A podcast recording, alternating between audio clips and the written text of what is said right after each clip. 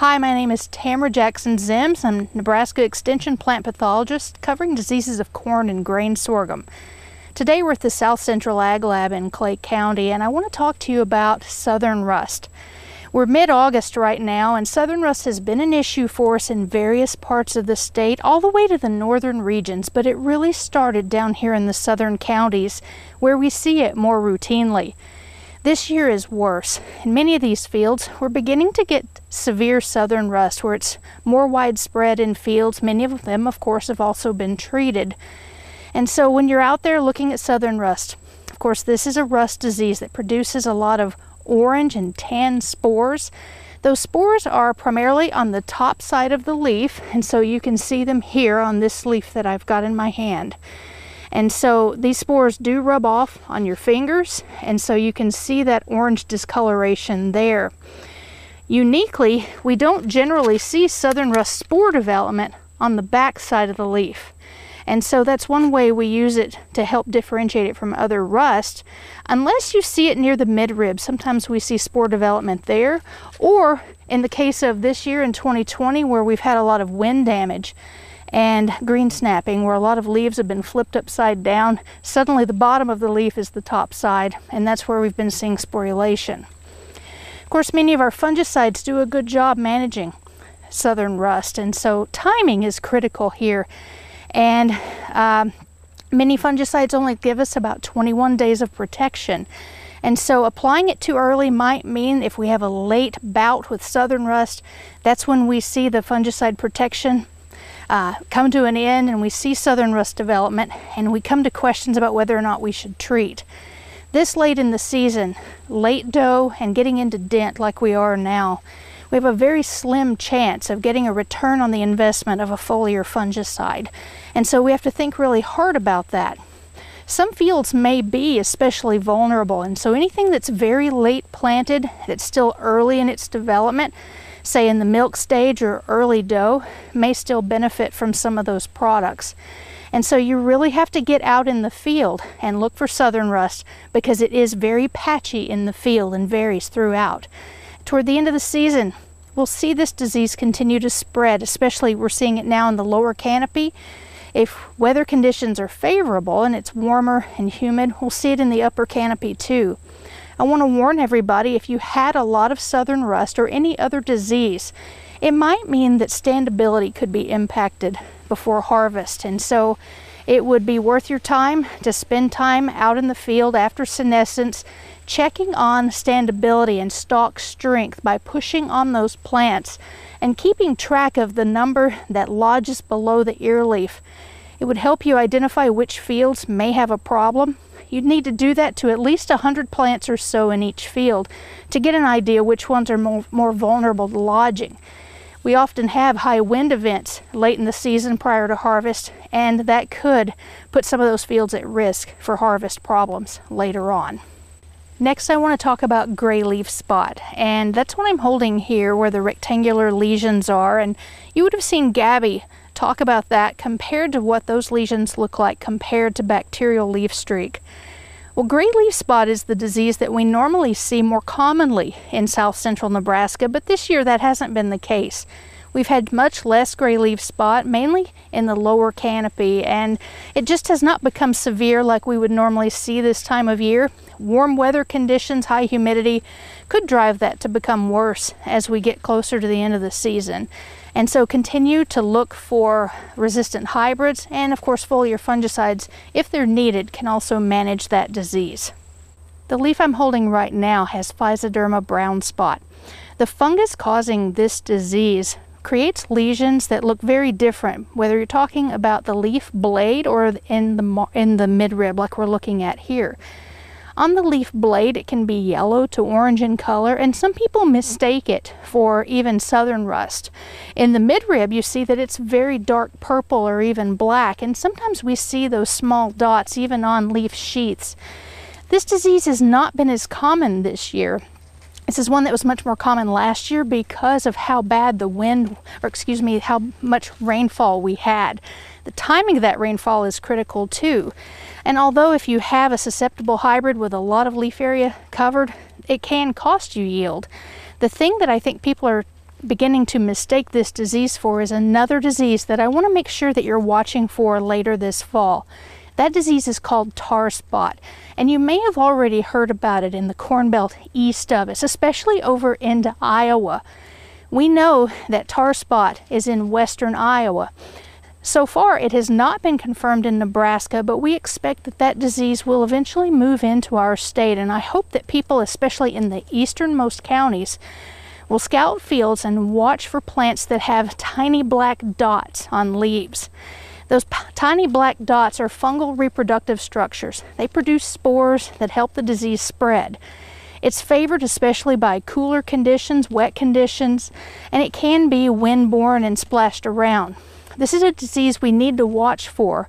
It can be devastating to yield in severe cases, and they've seen up to 50% yield loss in some of the eastern Corn Belt. Not something that we think we'll see here, at least not anytime soon. But in states like Michigan, where they have a lot of irrigation, it has aggravated this disease and increased it. That's why we need to watch carefully for this disease. The fungus will overwinter, and it'll develop year after year in that same area, and so we want to let producers know when it moves in so that we can monitor for it, and eventually, if fungicides are needed, we'll know when and where to spray. Additional diseases and things that you may confuse with tar spot: as this southern rust matures out here, the spores will eventually be black. The fungus switches to black spores and trying to overwinter, and it's easy to confuse those with tar spot. In addition, I want to let you know too, the most common thing you're going to see that causes black dots is insect frass, and so make sure you try to rub it off, and if you can't rub it off, there's a chance that it could be the fungus causing tar spot. And please contact us in Nebraska Extension and get us a sample to the Plant and Pest Diagnostic Clinic. We've moved over to the soybeans now, and I want to talk to you about a few important diseases that we're beginning to see on soybean. The first one is sudden death syndrome, or what we call SDS, and that's beginning to flare up in some of the fields in south central Nebraska now.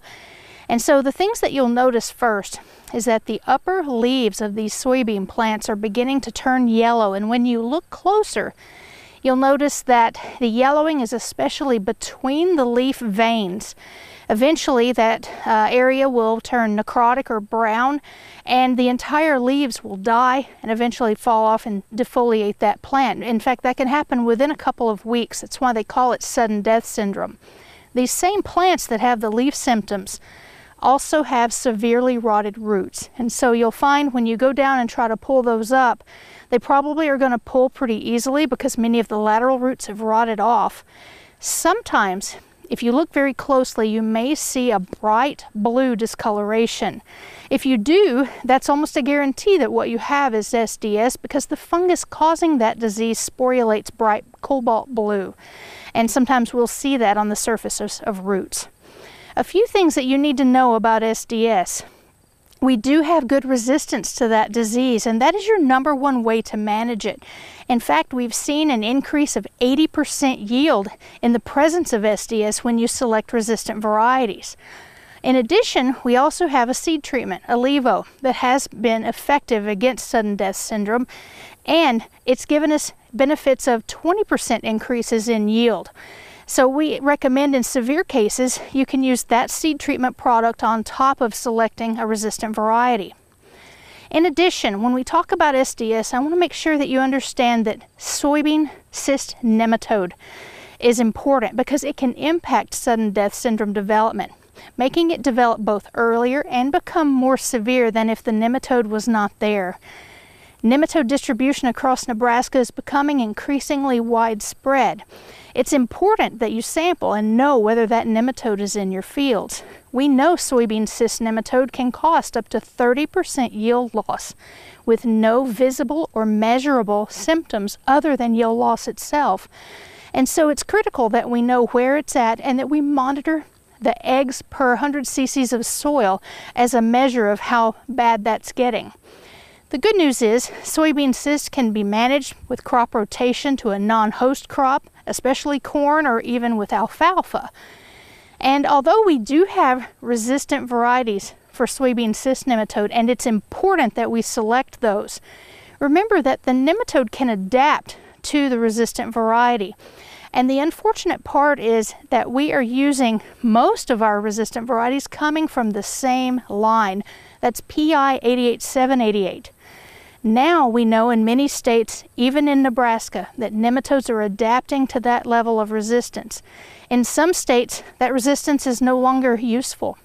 In Nebraska here, we know that at least 50% of our nematode populations can reproduce on that level of resistance. It's important when you select your varieties that not only are you looking for resistant varieties, but you're also changing varieties, because the nematode can adapt not just to the resistance but also to the variety itself. And so be sure and keep those things in mind, as well as you have seed treatment nematicides that you can also use. And using an assortment of different combinations of these strategies will help give you the most favorable results against soybean cyst nematode. And if you're not sure if you have soybean cyst, but you're having a hard time meeting your yield goals, this could be something that's holding you back. You can sample in any crop, any time of year, down to about 8 inches deep, and that can be processed for soybean cyst nematode. To summarize, we've talked about a number of diseases today in both corn and soybean, and it's important that you review what your fields have and keep track of that, because that'll help you make wise decisions this winter on which varieties to select and better position in those fields when you come back to soybeans. There's other diseases, of course, that you should keep your eyes out on, including this time of year, like frog eye leaf spot. So I encourage you to please go to graduate student Asha Moniz presentation on frog eye and learn more about how we've learned that we have fungicide resistance in Nebraska and how that's going to change your management strategies for that disease. If you need help identifying or managing any of these diseases, please send a sample to the UNL Plant and Pest Diagnostic Clinic or contact us in Nebraska Extension for more information. Thank you for joining us.